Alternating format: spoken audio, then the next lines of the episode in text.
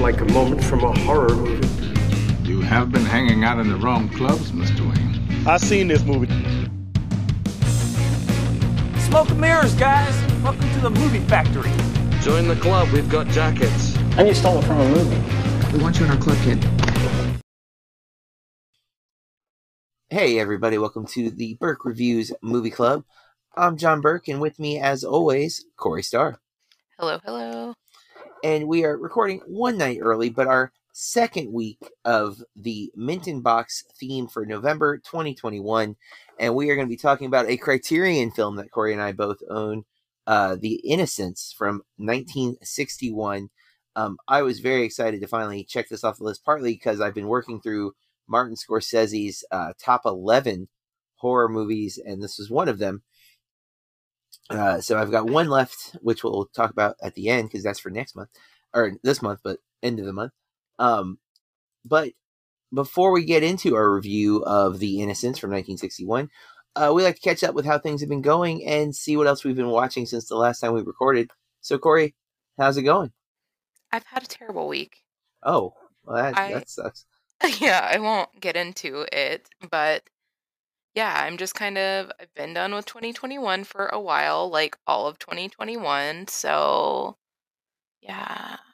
Well, it is almost over. Um, so that's a bonus. Yeah. That's still that's still lame. Um, sorry, you've had a bad week. Um, I had I had a day off today. Uh, because of Veterans Day, and Oh, nice. it's kind of one of the weird school days because like we have school tomorrow I hate that. when we had school the last three days, but today was just like random day off, which not complaining. Um, I, I really embrace it, although uh, it has made me feel like really off, like like especially later because I I had nothing to do today, um, like intentionally. Like I, I I hung out with some friends. I went running this morning, which I don't normally get to do in the morning. Um, but like at some point, I was just like, it feels like I should already be asleep, and it was like really early. Like it was way too early to go to sleep. I'm like, it feels like I'm at that point where I should be going to sleep because I feel like I've done so much.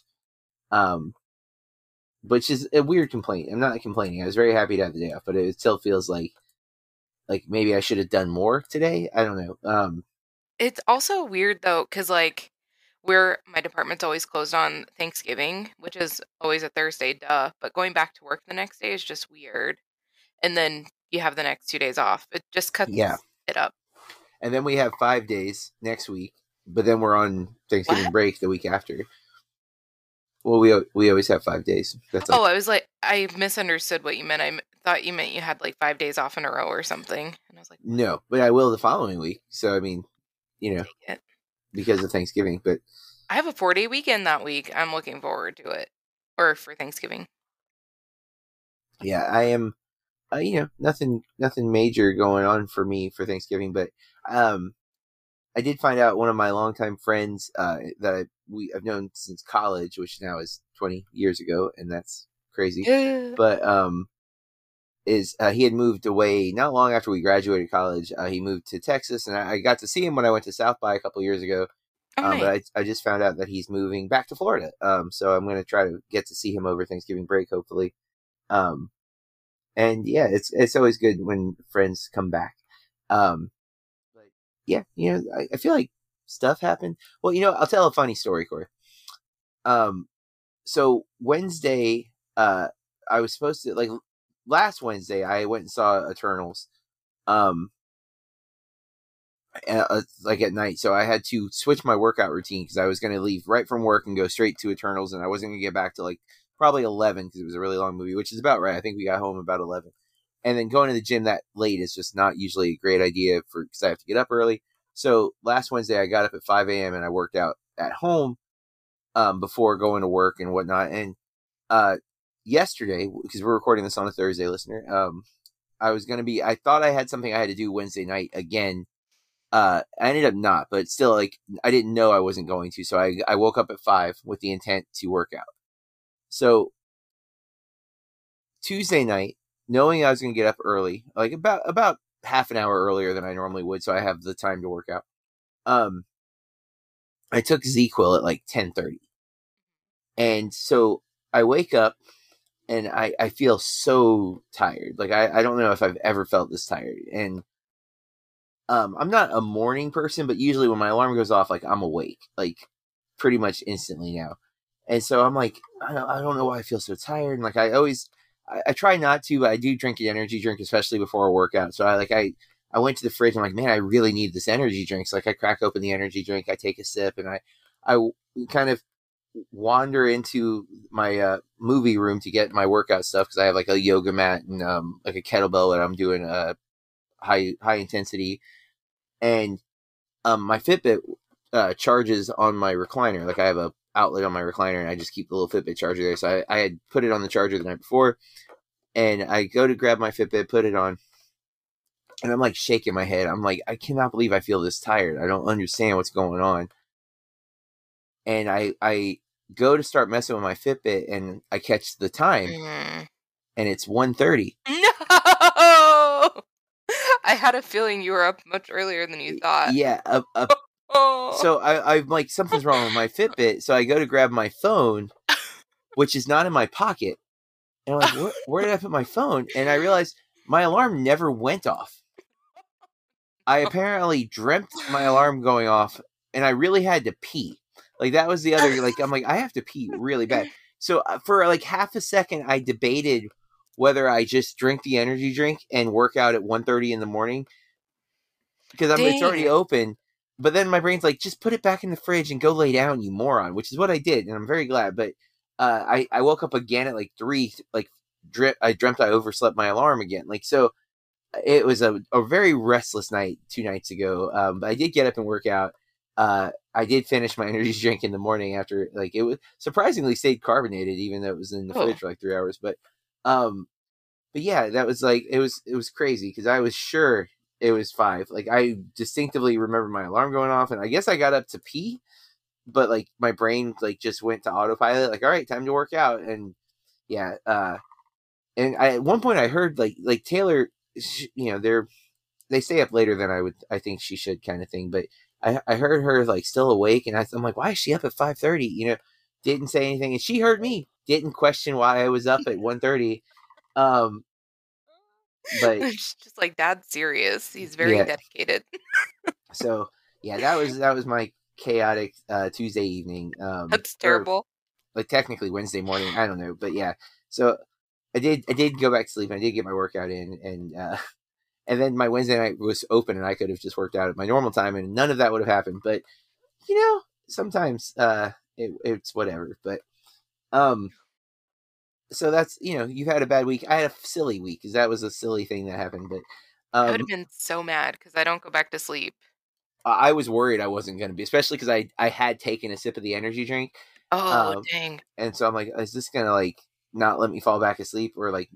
I was a little restless, but I I, I woke up feeling fine, like so I got enough sleep or whatever. But I was a little grumpy yesterday. Now I think about it, though, that's probably why. Um, like things were getting on my nerves a lot faster than they normally do at work. Oh no! Um, that's not it's not great when you work with high school kids. You don't want things to get on your nerves easily because they're gonna try. They're gonna try to get on your nerves. So, but I I was fine. I was fine. Um, yeah. So that's the week. Uh, you want to get to what we've been watching? uh, yeah, I have a very short list, but you can go first. No, no, you knock it out, and then I'll I'll power through all of mine. Okay. I it's really short. So watching Saved by the Bell on my lunches, guys, we've gotten to the spring break part or whatever break part it is, and it's just not as good anymore. It's fine. But poor Zach. Um, and then Bill and I went to the movies on Sunday to see The French Dispatch, oh yes, which I- I really enjoyed. Are people hating that movie? it's up and down. Um, a, I a to lot of what they have to say. well, Matt didn't love it, but I don't think he he didn't like it. I think he just found it kind of loose. Um, and I do I don't think it's his best by any means. Um, although I did see someone claiming it was his best. I'm like, that's insane. Like, yeah. Um, but to each our own, right? Um, Yeah. for me, the thing that I felt like the most disconnected was because of the vignettes, like because of them being like an anthology. Um, I Yeah. didn't have that attachment to a character like I have in a lot of his other movies. Um, like that's what I love Rushmore because I really get attached to both Bill Murray and the kid, and that and then um, you know Grand Budapest Hotel. I'm I'm into all of the main characters, like you know, so like having it just be like we're only with them for this little bit. Not to say though, I was very much into them, but like at the end of the picture, I didn't feel like a closeness to a specific character. You really character. loved so and so like that. yeah yes like uh, again i i actually i i enjoyed the middle short the most with uh timothée chalamet and um frances mcdormand He's so great. oh, he, i love getting to see him have fun because he's so often like cast to play like bitter like dour characters because he's like the hipster you know cool guy and he's here he's still playing that kind of guy but he's like Got mustache. it will and but he's like being silly and like big about it and i had a Yeah. blast with that um it was almost like making fun of his the archetypal character he gets cast as and i i enjoyed it quite a bit um so yeah i, I definitely liked it i gave it uh, four stars here on letterboxd and my review actually i think i pu- published yesterday so you know check that out listeners Nice. oh was that it though Um, and then yeah, then this movie. I've been really. It's been rough. so I um after watching I my week started with the innocents like I woke up early Saturday and I I ran. When I got back from running I threw the innocents on. Um and I I was uh I won't say what I thought about it. I almost just said what I thought about it. Um I already know. I went from the innocents uh went to Lakeland because I found out that Lakeland had both Spencer and the French Dispatch and so I caught both of those back to back. I already mentioned French Dispatch. I also really like Spencer. Um, Kristen Stewart is fantastic. Uh, I, I- knew. Go ahead. Oh, I've heard such like very, you know. So I was expecting a biopic, right? Like a very straightforward biopic. I didn't know anything about the movie except that Kristen Stewart was Princess Diana. So I had no other frame of reference to what it was.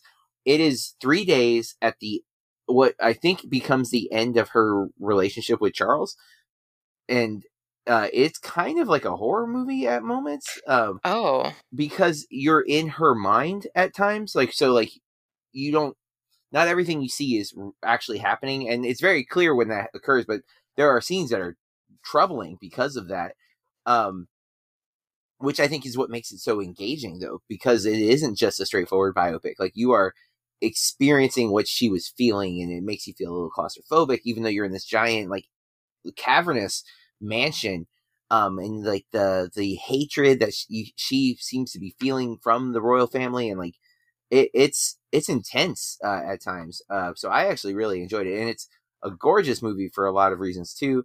Um there's some uh great performances overall but yeah it's- definitely heavy on stewart and she nails it um i and i didn't know a lot of like i we i was alive when princess diana was you know there and like i remember being a very a kid and like people caring about the royal wedding. I didn't. I was like way too young to care about it, but I remember when she died. Like so, but I don't. I didn't really know a lot about her life. So like even though you don't get much here, um, I got enough that I was really intrigued and interested. And I've heard like if you've watched The Crown, that like the most recent season of The Crown, it's about her, or like she's in it. Um, that it this isn't going to give you anything new, but I haven't watched The Crown, so for me this was it was new and I really liked it. But I um, want to see it. I've just seen like very people hate it. Or, Matt uh. Matt is seeing it on Friday. We are covering it for uh, BAMP next week. Um, so I am kind of curious uh, to talk to my British counterpart about the old royal, um, you know, and his the this uh, Pablo Larraín's take on it. Uh, Pablo Larraín directed Jackie, which got Natalie Portman the uh, Oscar nom a couple years ago, and I've still not seen that. But apparently, that's also more in line with the way Spencer is, and I just assumed it was like a normal biopic. So now I really want to watch Jackie. Um, because I'm like, well, if it's like Spencer, I might be like way more interested than I I was before. Um, but so th- those are I, my Saturday. I saw those three movies on Sunday. I went uh hard on John Carpenter because I'm trying to make sure I complete his whole filmography um for the Blank Check podcast because that's what they're we're far into it. So I I watched Memoirs of the Invisible Man, not a good movie. Uh, I watched Escape from L.A. for the first time. There's a scene where uh, he has to sh- shoot a half court basketball shot or he'll die. Um, that's the zaniness of that movie. And then I watched uh, Ghosts of Mars, uh, which I thought I'd seen, but I had not. Um, which is essentially Assault on Precinct 13 on Mars. Uh, it's kind of entertaining though, so it's not a. gr- I wouldn't say it's a good movie, but it's definitely very watchable. Um, there's some crazy stuff, lots of gore. Um, but then I uh, I watched my Criterion uh, of memoir memories of murder. I cannot get that titled right to save my life, but that is an early Bong Joon Ho film. Um, I uh, he has become one of my favorite directors. Uh, Memories of Murder is really good. Uh, it's the more I've sat with it, the more I think I love it. Um, I also did watch the Every Frame a Painting, uh, which is an old but amazing YouTube channel. Um, but he has a breakdown of of how to shoot ensemble through this movie, and it's it only made me appreciate the movie even more. Um, I rewatched The Rock, which I probably haven't seen The Rock since like 1996 or 97 or so. Uh, that's Sean Connery, Nicolas Cage, uh, Michael Bay movie uh, with Ed Harris as the villain. Um, it's it's man, it's good. Like, it might be my favorite Michael Bay movie. No, it's not. It's no. I take that back immediately. Bad Boys is my favorite Michael Bay movie. Um, I love Bad Boys, uh, the first one. I hate the second one, but um, The Rock, very watchable. Sean Connery's great in it, and Nicolas Cage is like right before he goes full Nicolas Cage. It's like Mm. just at like he's kind of developing the the Cage uh persona and it's like you see it coming like there's a whole thing where he refers to himself as a Beatle maniac and he collects vinyl like it's just there it's there but it it's tempered so it's very very enjoyable um he was really good in Pig, guys. oh he's great he is a great actor he just goes wild sometimes like uh there- like I probably would if I could.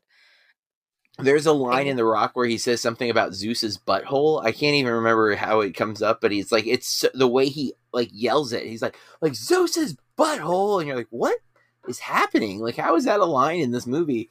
Um, but then uh, the last thing I watched was today. Um, right after I, I hung out with some friends early, and then uh, I had about a two hour window, and I've been wanting to watch a Netflix original called The Harder They Fall um, which is a new western that stars ama- this cast. Corey, this cast is nuts. Um, it is Idris Elba, uh, Jonathan Majors, uh, Regina King, Zazie Beetz, Delroy Lindo, Lakeith Stanfield, um, Deon Cole. Those are like the bigger names. But then R.J. Cyler. Um, I didn't realize Damon Wayans Jr. was in it. Uh, e- uh, Edie Githeg. Oh, I'm saying that name wrong. Githegi. Um, and there's one more. Danielle Deadwyler. Um, that are all like major characters, but it, it is a western. Um, all black actors, if you hadn't caught on to that. But uh, what's become more and more abundant is like I think one in every four cowboys or outlaws or something along those lines were black, and up until recently, most westerns never depicted that. Right? Like it, if you watch westerns, they're predominantly white guys, um, and so this movie. The it's not based on a true story, but all of the characters were real life people um, but they've written them into like you know a more more engaging, connected story. Like some of the characters, not the characters, some of the uh, yeah, I'm sorry, some of the characters were from substantially different time periods. Like within like like odds Oh. are they didn't meet each other, kind of thing. Like one was born before the Civil War, one was born right at the end of of the 1800s. So like there's the likelihood of them being like associated the way they are in this movie. I would say almost impossible. Like the like they'd be like hundred years old hanging out with like a twenty year old. Like probably not in the old west you know what i'm saying? But um this movie is wild. Uh the music is anachronistic so like they have like uh there's reggae music and Oh. hip-hop music um that is really cool. Uh jonathan majors has kind of come out of nowhere um last black man in san francisco was the first thing i saw him in and he everything he's been in since he's just been amazing. Idris is almost always great. Um he's so good in this. Regina king just come on like the the woman was not appreciated enough and now we're finally getting her to be appreciated. Zazie beetz too. Every time she's in something i'm just like this woman is amazing. Let's give her more roles. I am a huge lakeith fan. Um he's not in this enough to be fair but he his scenes are awesome. I have grown to really love westerns and this movie just hits everything. Uh i love it so much. Um I'm probably gonna rewatch it. I might. I only gave it four and a half stars as of now on Letterboxd, but I'm I'm like, I don't really know why. I'm actually I'm changing it to five right now because I can't think of like what didn't I like. I I loved this movie. Uh, it's it's great action. The it does like the blood and stuff is very CG for a lot of it, but considering the the horrible tragedy that we saw with Alec Baldwin, um, on the set of Rust, uh, I'm kind of glad to see that a lot of it is CG because that means they took safety precautions. Something that now a lot of uh, productions are saying they're going to use rubber guns and do all the bullets and stuff in in post, so there will never be live ammo on a lot of sets um, moving forward uh, to avoid these types of incidents. Um, it's a new director. Uh, his name is um, Jeymes Samuel, and he's only looks like he's only done one other movie that was barely a feature. It was 51 minutes, uh, which looks like it was also a western though. So I hope he gets to do more work because this this movie is exceptional. Check out The Harder They Fall on Netflix, guys. It is worth your time. It's a little long, uh, especially by Corey standards. It's just over two hours. Um, should make that an official like target or an official score, I guess, of movies on the podcast. Length by Corey standards, you know. Yeah, I'm sorry to interrupt you.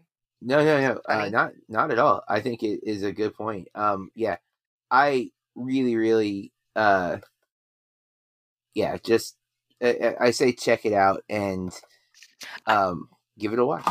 Ooh. I remember like seeing this somehow. Like I don't remember if it was one of the things where they like have it kind of advertising when you have Netflix up and it kind of is scrolling in the background or something. But I just feel like so much stuff gets lost in Netflix Big because time. quantity, quantity, quantity, and I don't know. It was. Uh, I think Netflix is currently touting this as the most, the number one watch thing on Netflix. So it is right now going to be quickly at the top of people's list. But yeah, Netflix, like you were saying, it will fade very. Like the next thing will drop, and then suddenly it's gone.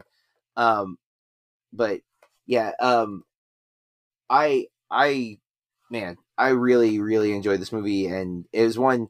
Um, sometimes, especially, I wasn't sure if I was going to try to review this or not. I, I may end up writing a review, but um, I, I if I'm not planning on reviewing something, I'm often quick to like end up on my phone at, at moments or whatever. And th- this movie was like, no, no, you don't need your phone. I'm like, you were right, movie. I'm I'm here for this. Uh, so I love when a movie on at home can keep me engaged like that because it's always a good sign that it. Uh, you know, I probably would have enjoyed this on a big screen if it was an option, but it, it's not. So little screen did did quite well. Nice. And the only other thing I've watched, uh, I've only watched the first three episodes, but I started after watching The Innocents. I started watching um, The Haunting of Bly Manor, uh, which is uh, I have watched The Haunting of Hill House um, because I watched The Haunting earlier this year, and I was like, oh, I want to. I guess it's time to check out that Netflix show, and so I watched The Innocents, and I was like, oh yeah, I forgot this was based on the Turning of the Screw, and then I realized that so was the Haunting of Bly Manor, and I was like, okay, or I'm sorry, the Turn of the Screw. I keep messing that book title up, but um, so I've watched the first three episodes. I find the show very interesting of how they're kind of approaching the story.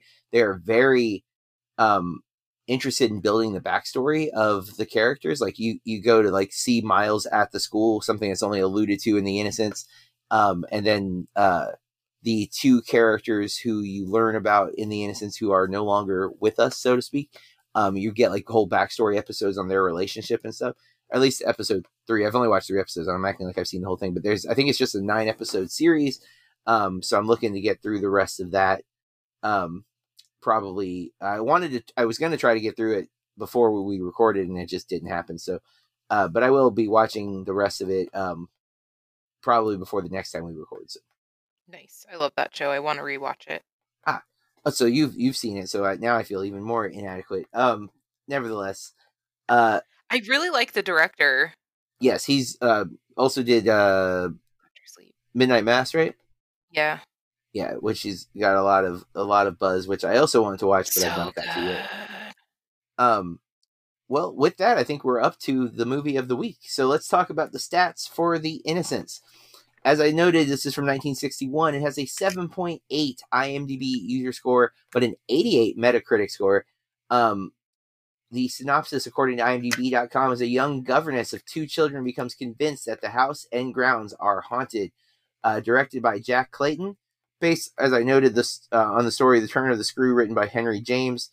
Um, screenplay credits go to John Mortimer and William Archibald, starring uh, Deborah Kerr, Peter Wyngarde, Meg Jenkins, Michael uh, Redgrave, Martin Stephens, Pamela Franklin as Flora.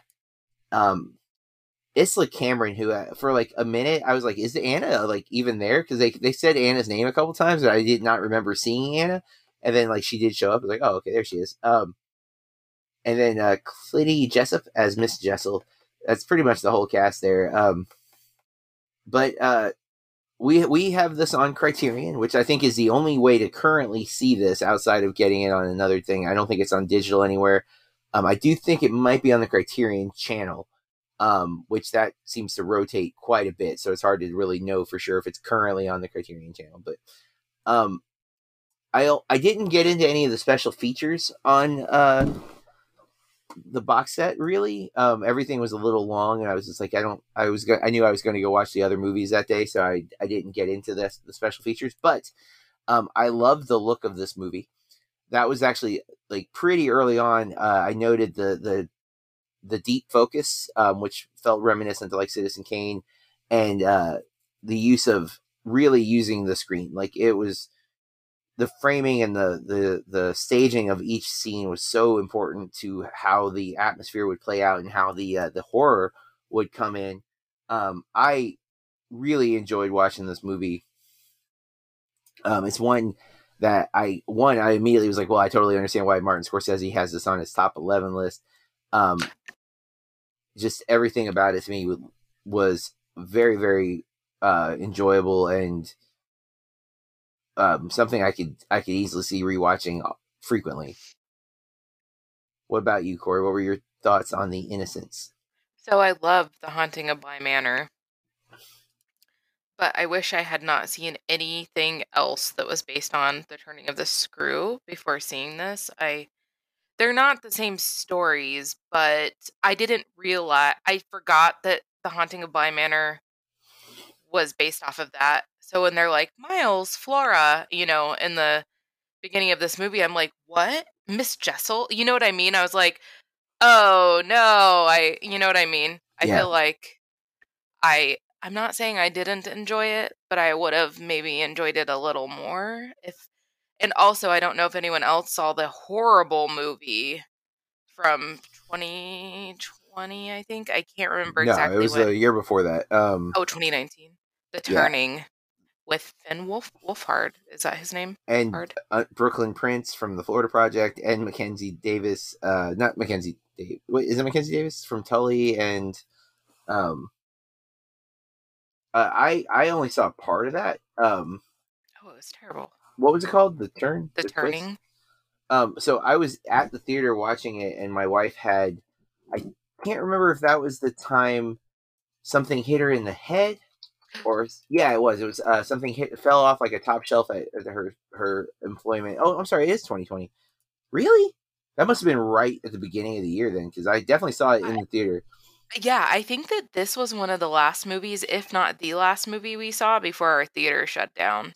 I saw Bloodshot last, um, but uh, oh, that's fun. Sean Baker has a review on the letterboxd of the turning because Sean Baker directed Florida Project. Yeah, and he, that's what it says. He's like, I had to support Brooklyn Prince. Um, but so I was in the in the movie and like I was only maybe 20, 30 minutes into it, and um, I got like the my the phone ringing, and Kathy's like, oh, I'm like, you know what? This is one of the movies I'm okay with walking out on. So uh, I never bothered to go back. Um, I wasn't hooked on it right away, and then I heard bad things from everybody else. So I was like, yeah, yeah, I'm just gonna accept that I'm not gonna see this movie. Um, technically, I, I actually have it listed as watched, but did not get to finish it, and I'm okay with that. But I, I do understand what you mean. Um, if you have a predisposition towards a story, you've already got like. I, I feel like the best example is uh, an experiment I kind of noticed with Little Women with Greta Gerwig's Little Women. People who had not seen the 1994 one seemed to really like the Greta Gerwig Little Women, and people who saw the 1994 one seems to really dislike Greta Gerwig's take on it and would like always go, "Oh, the '94 one's so much better." And I, uh, I it doesn't always work that way because like I've seen all of the Spider-Man movies. I still think Tom Holland is the best Spider-Man, and um, but I do understand that like if once you kind of have a favorite of a take, I think it's harder to be like won over by other versions of it because like in your head it's like well I'm gonna compare it to the other thing. And it's different like you said it's not going it's not trying to do the same thing. Um not to mention I mean this is a hundred minutes where you have a nine episode series. Like you're not gonna get the backstory in this movie that you get in the series but um I I just I love a lot about the story. I do find the story very compelling because there is the ambi- uh I guess we should hold off yeah, I feel like I know what I want to say. I can't really say now that I know that you're watching Haunting of Bly Manor. oh, but- I'm not worried about that. Um I, but also, yes, we're not in what you're about spoilers yet. yeah, we're not in spoilers yet for this movie, so we should hold off on that. Um but um did you have any actual complaints outside of that connection? No, I, I just that's all. No, that's my only Mhm. real complaint about this movie. I have one other small one, but I'll talk about that in spoilers. Gotcha. Um But I really did like the movie. I just wish there would have been more surprise. I I wish that I went into this knowing absolutely nothing.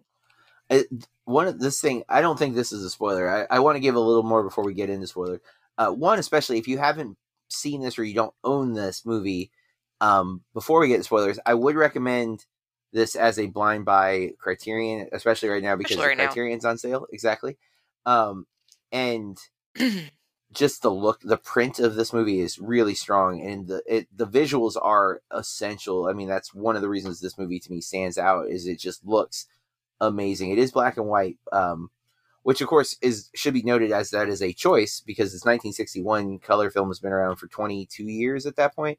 Um so it, it is a choice to shoot black and white um which works really Which- well for this though. I'm kind of surprised because I did watch a few uh like videos or reviews on it and the director was made to I don't know the technical terms so nobody come at me but like the wide cinemascope. Yes he was made to shoot in that so I'm kind of surprised that they I wonder if that was the studio's decision to have it in black and white or if the director got to have that choice because if it was his choice I'm kind of surprised that they let him you know have that Yeah, but I mean, to me, the CinemaScope really works because of the use of the frame. Because he is, like, oh I don't, I'm so because it's wide, he, I think, um, if you saw you saw Hateful Eight, uh, Tarantino shot in I think this division, if I remember correctly. Um, it was some it was whatever Tarantino used, which I'm now not feeling that's the right name, but it was only used in like four or five other movies, and it's an extreme wide uh, aspect ratio. And he then shoots the movie though inside a a house, right? Like ninety percent of Hateful Eight is inside. That that cinematography style was designed for westerns to be shot outdoors, so you have all these landscapes. And, but he chose to do it in the house so that you're always looking at everyone's in focus in every frame. So like you always have two or three characters, but they're staged so like one's in the background. So your eyes drawn to the one closer to the camera. But if you're paying attention, there's stuff happening all the time. And I think that's kind of what you get with the innocents here is you have this deep focus and like you're in a close up, but there's stuff in the background that you just notice, like something will just creep in, or you'll see the like the reflection change. And it's what makes it so haunting is because you are in close, your eyes drawn to the face, but then if you're paying attention or just out of the corner of your eye, you see the scary thing, which is when you think about like real life and a lot of times when people who do believe in ghosts or monsters, whatever, they say they see something out of the corner of their eye, right? It's always the periphery. It's always peripheral. Yeah. And that's what I think really works with the horror here too, is because you are looking at someone close to you as filling the frame, but then in your periphery, you're seeing that because of the wide angle uh, aspect ratio, you're just getting so much focus. And there's some really cool shots where like she's sniffing like a flower, and in the background you see Flora. Like there's just these really cool little things um, throughout the the shots that whether or not it was uh, Jack Clayton's decision, I think he used the the style very very well. I think he was able to make the most of it because of what he was shooting with. So Um, and with that, like I really think if you haven't seen this movie, um, it's or if you're like me and really didn't know much about it prior to reading Martin Scorsese's list, um, I, I say it's a blind buy. It's just it's really really good. Um, I I am very happy. Like I I I don't think I've the Criterion I own. I think there's only one that I wish I hadn't bought. Um, I think most of them I'm very happy with, and this Something one. Times. Oh, What what's that? Did we buy that? No, we saw it on the Criterion channel. Thank That was the. Criterion channel. Yes, thank goodness. Uh, I have. I you got me uh, at my request. I asked for Master Builder, which was a the like the last Jonathan Demme film, and um yeah, yeah, it's not a, Oh. it's not a good movie. Um, it's quite boring, and I don't know if Why I'll ever watch it again. To us. But I did that because I was listening to the Blank Check De- Jonathan Demme series, and the only way to watch that movie was on the Criterion. Um, then I was really mad though because I found out there was a box set that it, came with uh, Dinner for Andre, my dinner with Andre, um, and I would have rather have gotten that because I really like my dinner with Andre, and I would have loved, I'd be happy to own that, and I wouldn't feel so bad about having Master Builder. But instead, I just have Master Builder, and I'm Mm. not thrilled about it. But um, anywho, uh, the Innocents Criterion highly recommend. Um, just because uh, the movie itself is great, but also the I think the print and the special features seem really cool. I just haven't dove into those. Uh, something I really need to take more time to do. I, that's the one thing I haven't utilized enough of uh, with the Criterion is really like watching all the cool features that come with it. But um, let's get into spoilers for The Innocents. Guys, from here on out, we are going to talk about this movie in great detail. You have been warned. So, what was uh, you were apprehensive to get into something, if I recall? Okay, so um so maybe if you haven't watched The Haunting of Bly Manor, fast forward a minute. Um so and I feel bad cuz you're watching The Haunting of Bly Manor. Like Yeah, but I'm I'm I feel like I have the the gist of it. So okay. Um so I love that show miniseries. I don't know what it is. Um I love it, but it is where this movie is very ambiguous. yes, and we don't really know what's happening. Mm, you know, well, I'm going to make that decision for myself. Like, yeah, I well, see- exactly. I can see two different, two different possible outcomes to the to the movie, but in the haunting of Bly Manor, I feel like it's pretty straightforward with what's really going on. Like, it- Okay, it's really a haunting you know the the house is haunted. So and then like the turning of uh the turning i think was very like eh, it made me feel like it was the governess you know in that movie also. So i feel like i feel like this movie does a really good job all over the place like from the beginning to the end like setting us up and kind of questioning what's really going on. And Yeah. it's not, sorry, sometimes I don't enjoy that, but I think in a movie like this, it works very well. yeah. I mean, I I'm all for. Well, um, I don't need a movie to be ambiguous, but I am all for leaving it up for the audience to make decisions. Um, especially with something like this, where there is this kind of uncertainty, and, and I think that adds, um, especially knowing what the the right and knowing that the book is called the turn of the screw um there is that kind of embedded like is this person going crazy you know? Um and then even like with the uncle and with miles we're both told that like, they have silver tongues and that um you know they can manipulate and trick you and so like you're already kind of on edge because of that. You're like whoa are you are you telling me that like this is all a setup kind of thing? And then like the thing that I feel like the turning did um so bad right out the gate is there is no ambiguity. Um, like Finn Wolfhard is like he's like no, he looks like a, a jerk. Like he looks like a punk from the get go, and like not normally. Like I'm not saying that of the actor, but in the the turning, I just immediately was like, well, yeah, these kids are terrible. Like everything about it felt overwrought. Like they were just like, let's make this look and feel as much like a horror movie as possible. We'll make Brooklyn Prince be creepy, and we'll make Finn Wolfhard look, you know, gothic and emo right away, so that you suspect him of doing things. And like he's he's so much older looking too than Miles in either the Haunting of Bly Manor or the Innocents. Like the word the Innocents definitely wouldn't have worked had they tried to like call it that. Um, and they, they just went so hard on the horror like right away. Like all the tropes are just embedded in the turning. Like I and again I didn't even finish it, but when I'm watching this movie, it's like no, no. See, these kids seem sweet and innocent and normal, and I think that they capture the same thing on Haunting of Bly Manor. You quickly see that there's a darker edge to Miles and like the Haunting of Bly Manor compared to even the Innocents. Like I feel like they really play it, but there's something about his sweetness that immediately put my my guard up. I'm like, that kid's trying to hide something. Like it doesn't feel sincere. Like Flora felt sincere Yeah. in this in this movie where miles i was like Mm-mm, no i don't i don't trust this kid like whatsoever um and then like poor uh miss grose um which there's an interesting uh meg jenkins plays miss grose and then uh she played miss grose again in a tv movie of turn the turn of Oh. the screw I didn't realize it was a TV movie. uh I could be wrong. I feel like I read somewhere that it was a TV movie. It's 10 years later and I'm fairly confident it is a TV. Uh yes, one of the reviews on Letterboxd indicates immediately that it was a 70s TV movie. Um and it's probably like BBC uh based on like the actors on it, but Mm.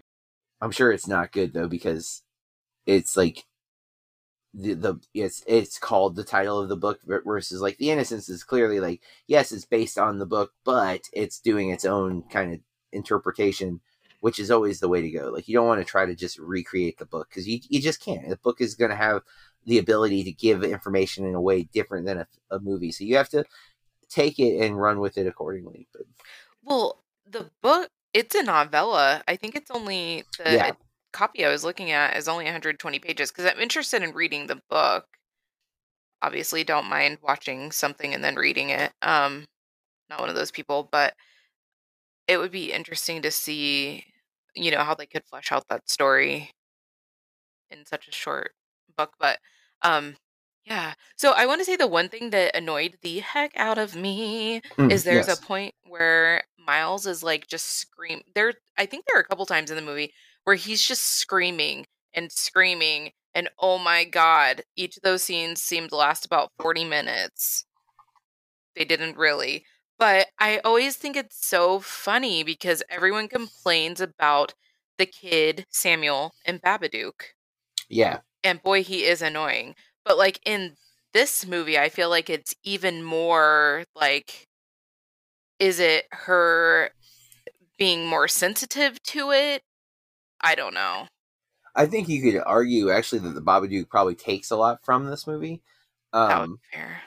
not in not in a you know negative or derogatory way. Like I'm not saying oh they ripped this off, but you, not one of the things that I've really grown to love about diving into old films, something I used to avoid forever when I was a young kid and was just like no, um, is seeing that like seeing the influences in modern stuff, especially when it's one that you knew nothing about. Like this wasn't a movie I was aware of and I hadn't seen until recently. Really, like that's when it was brought to my attention that I should see it and then like when you see its influence and again like what uh, same thing when i watched the haunting the original i had seen the 90s haunting in the theater and at the time liked it um and then i've watched the the the haunting from the 60s i'm like wow this is so much better and then i really like the haunting on on of hill house completely different take on that because it's not trying to tell that book uh the same way like at all where the movie is the movie's trying to do the book um you know, Haunting of Hill House does the whole like futuristic and like flashback thing, which I thought was really interesting. Um, it's like I that's the thing I like about the shows. Both what I've seen so far is like they take the essence of the story, but then they do their own thing with it uh, to extend it out into like nine episodes or whatever. But the Innocents, um, you just you can you see the the impact. Uh, you know, there it doesn't quite feel like gaslighting, but that's definitely part of the the turn of the screw thing. Like, is she going crazy because everyone's kind of messing with her or not giving her all the information? Like Miss Grose, especially, like is in hard denial about everything. well it's it it's that but also I mean, their uncle made it very clear that good luck, you're on your own. Don't bother Mhm. me. I don't care what happens. Um, so I mean, how are they supposed to deal with that? They need jobs, you know. They're these kids that are just flailing around in this huge, like, lonely house. I I Yeah. feel like I love movie I feel like some of the best horror movies are the ones that have like isolation Oh in yeah, them. Like they're just the best. They're the creepiest. Well, and that's why so many modern horror movies are setting them uh, just before cell phones because cell phones, you know, yes, you might be isolated, but you're like you're always in contact connected. with somebody. Um, even like phones do the same thing, right? Like where it becomes much easier to reach out to someone if you need something, but uh, cell phones especially because there's so many, you know, you're always like literally connected and it's right there with you. Um, but like there were like okay let's talk miles death at the end. If you interpret it as supernatural his death is scary and it, it you kind of like i guess it quote unquote makes sense why a little boy just died because a ghost killed him i guess. But if if it's not ghost what happened to miles? Did she kill him?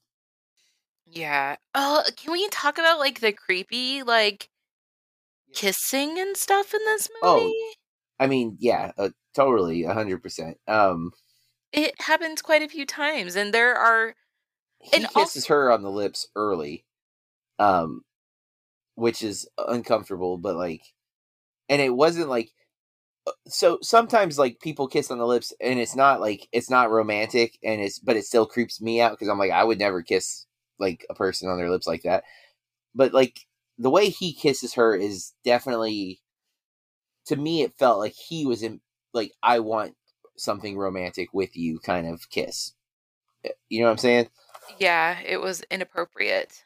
but her kiss at the end doesn't feel inappropriate necessarily but like definitely like yeah no again it's I don't know Uh, and there are like just little things that he says throughout the movie that are like weird. Again, but also I'm wondering, are did he really think say those things, or was she imagining them? Because we don't really know.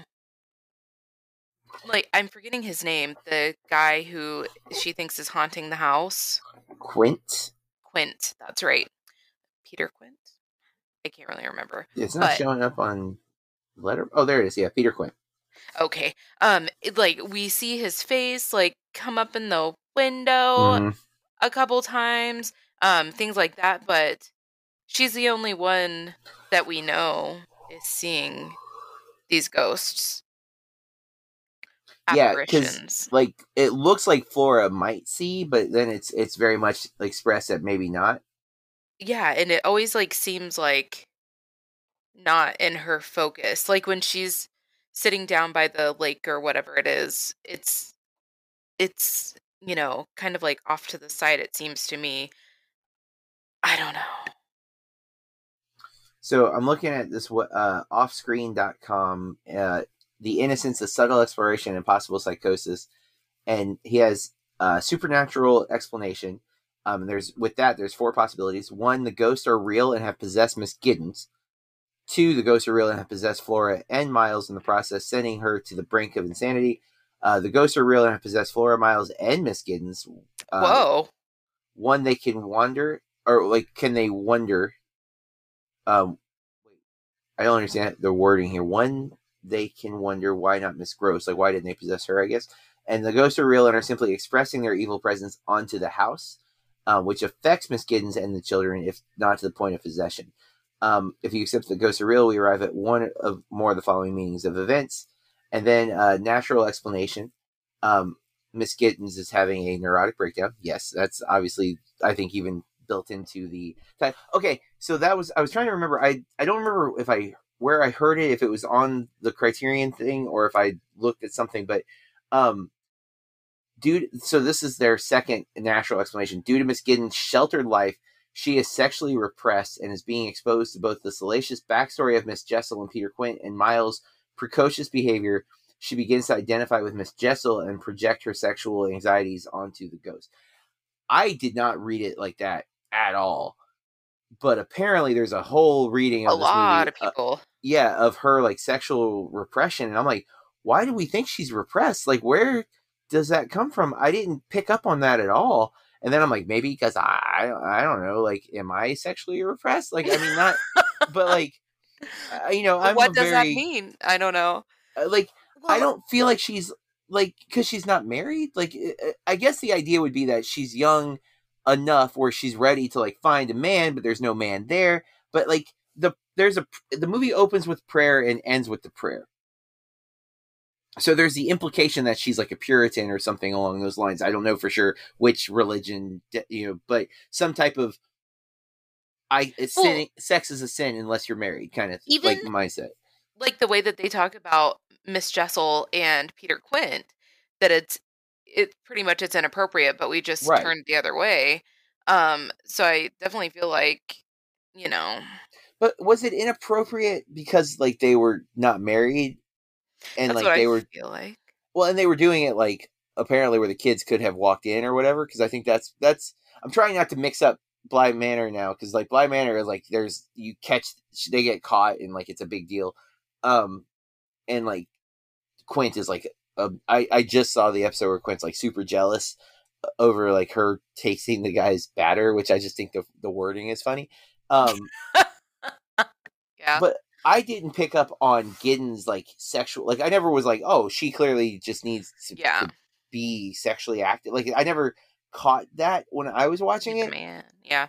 And of course, that's the the subjective lens thing that comes into watching a film is like you're gonna view it unless it explicitly says something. And I this movie didn't to me It doesn't about really her. explicitly say anything at all. no. And so, like, I when I was hearing that, I'm like, wait, what? Like, I didn't pick up on any Do of you- the sexuality thing from her. Like, I totally get Jessel and, and Quint were having it like a rela- relationship, but that that never clicked to me that that was what bothered Giddens um, at all. But again, I'm not saying it didn't, but it, that was not my I- take on this film. I'm not trying to be ageist or anything like that, but I definitely noticed like it, I wasn't Miss Jessel like 20 or something, and I definitely felt like Miss Giddens was older. And I just thought it was weird because all throughout the movie they're talking about how pretty she is. And she is a beautiful woman, but I feel like that I mean it was a different time. But you know what I mean for people to keep bringing up about her. I Like, how pretty she is, you mean? yeah, like, or you're much too pretty to wear glasses or spectacles or whatever. I hope you don't have to wear glasses. Um, when she goes up, I think up to the tower when Miles is at the top and she thinks Mm. that she's seen him, um, Peter Quint. Yeah. uh, th- there's a third reading on this. Um, so the natural explanation, I, I said the first two. There's one more thing, um, less likely but possible part of the psychology is that Miles and Flora are scared by sexual scarred. Excuse me, sorry, scarred by sexual abuse, um, suffered maybe under Quint and Jessel. There is a little bit of an implication that they saw something, um, but I didn't get the implication that they were molested or anything like that. And Um, that he was very impressionable by Quint and always wanted to be around him. Yeah.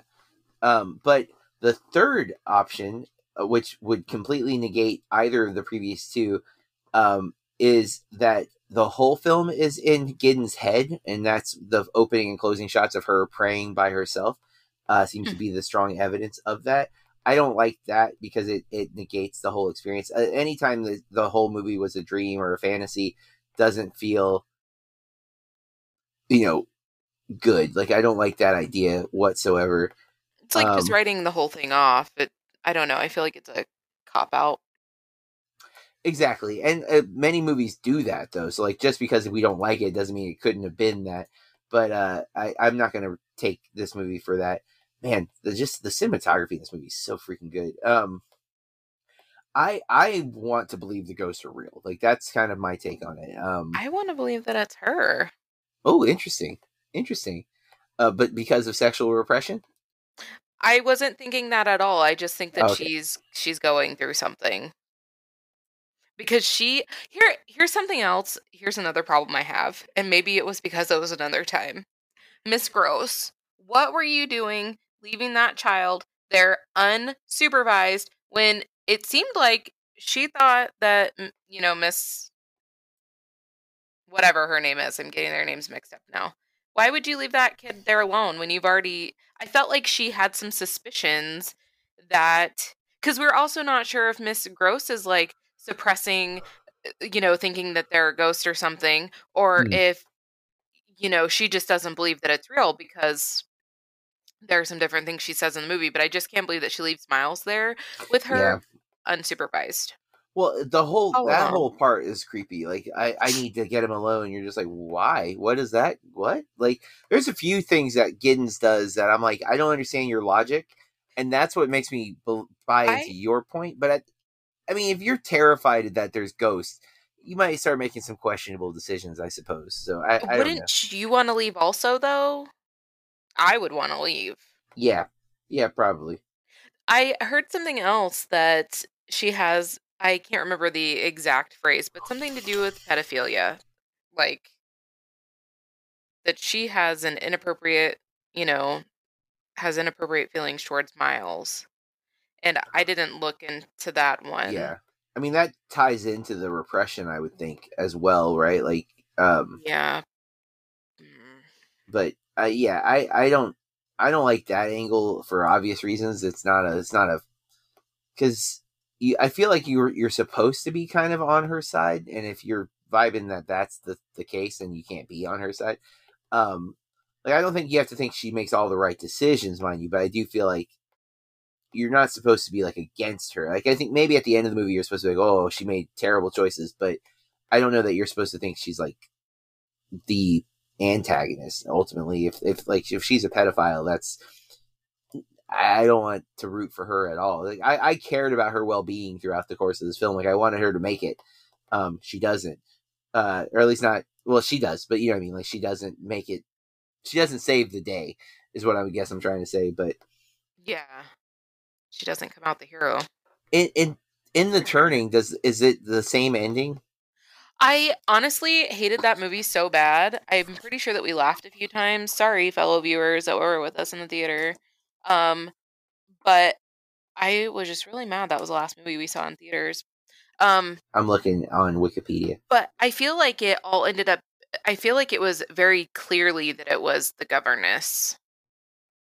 that she like kills miles or whatever Yeah, well, that she was mentally ill. I honestly can't remember 100% though. It just wasn't a good movie. I don't need to take up brain space with that.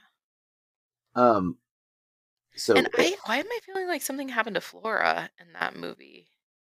uh, I'm still reading, but it looks like uh, Quint did not have a relationship with Jessel, but raped Jessel in the turning. Mm. Um, to have been Kate's vision as she heard. Uh, spoilers for the turning, listener, uh, in case you care. Uh, Mr. Grose words and looked at her mother's art. She walks in on the children talking about her and becomes convinced that she sees Quint's ghost in the mirror, insisting that Flora saw him too, despite her protest. When Kate accidentally breaks Flora's doll, Miles calls her Oh. delusional. Uh, they wa- they then walk out of the room. In Kate's imagination, she walks into her mother's institution and approaches. I forgot about the institution stuff. Um, because like her, as Kate's got issues with her mom, right? Um, as the figure turns around, Kate screams. The face of the figure is not revealed, and it is left open to interpretation. Wait, now I feel like I did see the end of this movie. Maybe I did watch the whole thing. Um, I don't know. I know. I swear I walked out of this one because I had to get Kathy, but that sounds really familiar. Maybe I like looked it up after I because I was like, I'm not going to go back to it. Um, I like Mackenzie Davis. I actually like the three stars of that movie quite a bit, but yeah, was not vibing it when I was watching it. Um, anywho, uh, is there anything else you want to say about the Innocents? Um, supremely creepy. And you don't Mhm. need to make kids creepy. They just, you know what I mean? You don't have to try hard. Just throw them in a horror movie. Know, and I think the kids did do a really good job in this movie. Um, oh, yeah.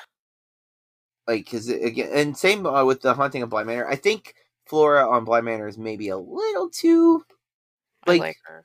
she's really good, but I feel A like the little too performance, like it's too much of a performance. Like I Sure see it thing. as a performance. Um, and I kind of feel that way, honestly, about uh Miss Giddens in that too. I'm kind of like you're, you feel like a oh, but the the driver slash chef or whatever for like the first I 10 love him. but the first 10 seconds in the car of like episode one, I thought it was Ted Mosby. Like I was like convinced. I'm like, oh, they got Ted Mosby to do a British accent, and I was like, oh wait, that's not that's not the actor. I know uh, Ted Mosby from How I Met Your Mother. I don't know the actor's name. Um, Josh Radnor. Oh, is that it? Wow, good for you. Uh, It was uh no no no no. I was googling. I was like oh, Ted, Ted Mosby, like Mosby. yeah, because it's the only thing I've really. He's in some stuff, but that's the one thing like I know him from. Um, and his it, it the dude totally looked like him for like a few seconds. Um, and then I was like, no, wait, that's not him. But I was like convinced for a second. I was like, oh, look what I- he's doing.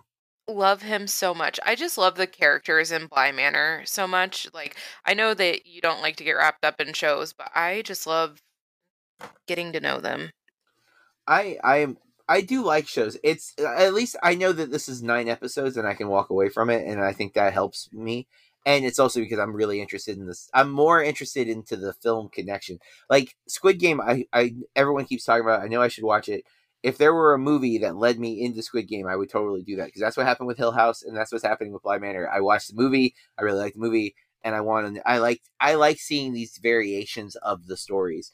Um, that's why like I was tempted to dive into uh the turning just because I'm like, oh, but there's several like movies and books that are or not books, movies and shows built around the, the turn of the screw.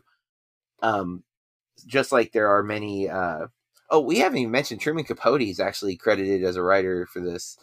Um oh. Oh, that's right. which is uh, part of when I watched Capote, when we watched Capote, that was when I went through a lot of his filmography. I was like, oh, The Innocents is a- attached to him too, so that's cool. Um, so yeah, another big uh, reason this movie is kind of iconic is that connection. But, um, but I, I I'm I'm good uh, w- with The Innocents if you are as well. Um, for me, it's a must see film. I, I think it's it's a you know master of old horror, and uh, Scorsese did not let me down with this one. I am gonna say that it just kills me every time you're like his eleven favorite horror films. I love that you could not pare it down. To ten, 10. yeah. I love it forever. And I say must see as well. And uh, just listener, um, the the his oh well, I, this is not the right thing. Um, what is the uh? I have like the list on Letterboxd. Um, if you follow me on Letterboxd, you can actually see the list of Sc- Scorsese's eleven. But many of his I'd already seen. But uh, the Haunting, Isle of the Dead, uh, the Entity, Dead of Night, The Innocents, Curse of the Demon, or Night of the Demon, depending on which uh, version. The Exorcist, The Shining, uh, The Changeling, one of Corey's favorites, and Psycho.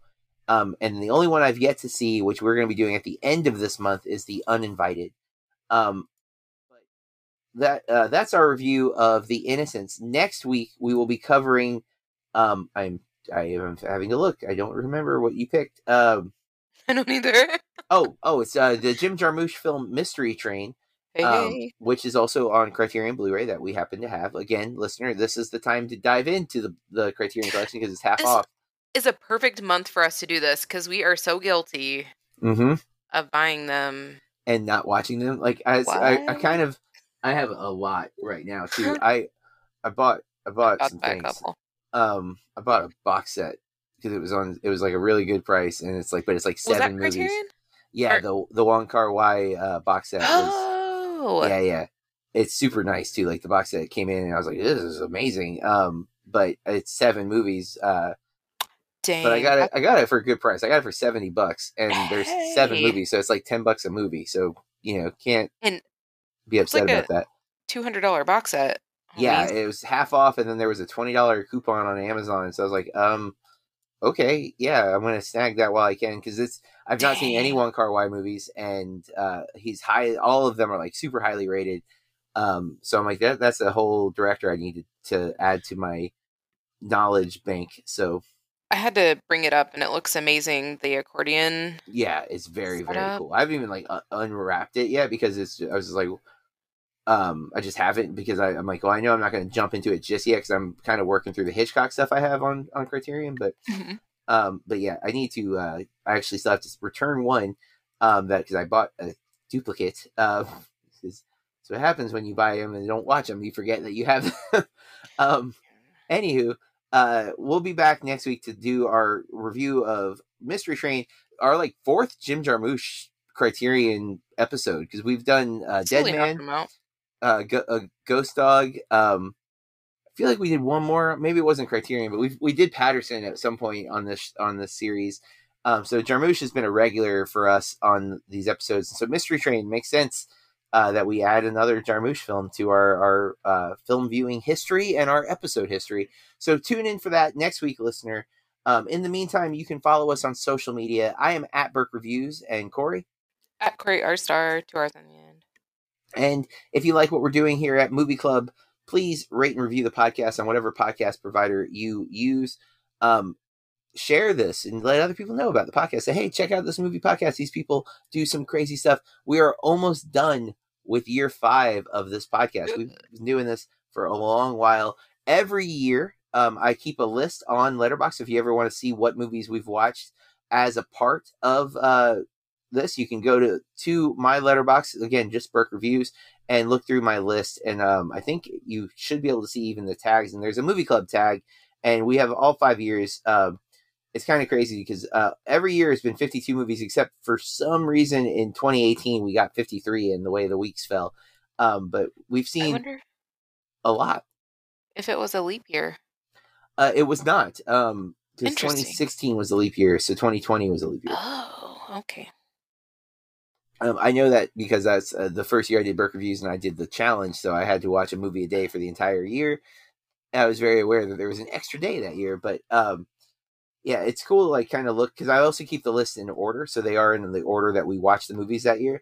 Um, like I, I forgot that we started this year with Red Dawn. It feels like we watched that forever ago, and that was this year. Oh man, what Um, a way! We sh- I should have known this year was gonna. No, I'm kidding. Well, like check this out though. So the very first episode uh, we did was Gone Girl, the David Fincher film. Um, Wow. Then we did uh, year two. Our first movie was Rebecca, the Alfred Hitchcock movie that you got me on Criterion. Um, year three, uh, The Man Who Fell to Earth was the first movie we watched. Last year, uh, 2020, the first we did the Stanley Kubrick month at the beginning, and the first movie we watched was The Oh. Killing, and this year was Red Dawn. So just like looking at the first movie from each year is kind of interesting. Even um, it, it's it's kind of crazy. Actually, you know, let's real fast, real fast, listener. We're to dive into our memory banks here. The last movie we did for year one was uh, "It's a Wonderful Life" because it was Christmas time.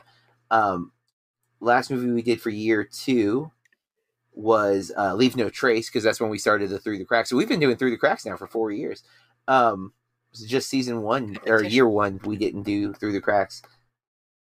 Um, so year three, last movie we watched before ending the year was Her Smell. Freaking that! I can't believe that was two years ago. That I love that movie. Um, Alex Ross Perry. Uh, last year we ended with Bill and Ted Face the Music, which was really fun. Um, and this year, well, we'll tell you in a, in a little bit, listener, what we're ending with. Um, but is again, we are going to be diving into Through the Cracks in the month of December. But that's you know that's all out there. All these episodes still exist. If you want to listen to them, I, I would say the quality's probably gotten much better over the years, uh, as far as both the technology and also you know our comfort level with with doing this show, as we've now gotten pretty routine about it. So. Uh, thank you, of course, if you have been listening for a long time, or if you're new, thank you for listening. Uh, we appreciate all of you. And until next time, we say keep watching movies. Hey, this is Matt from What I Watched Tonight. Come join me in the back row for movie discussion, retrospective episodes with guests, director focus shows, end of year rankings, start of the year predictions, and much, much more. There's more going on in the back row than you might think.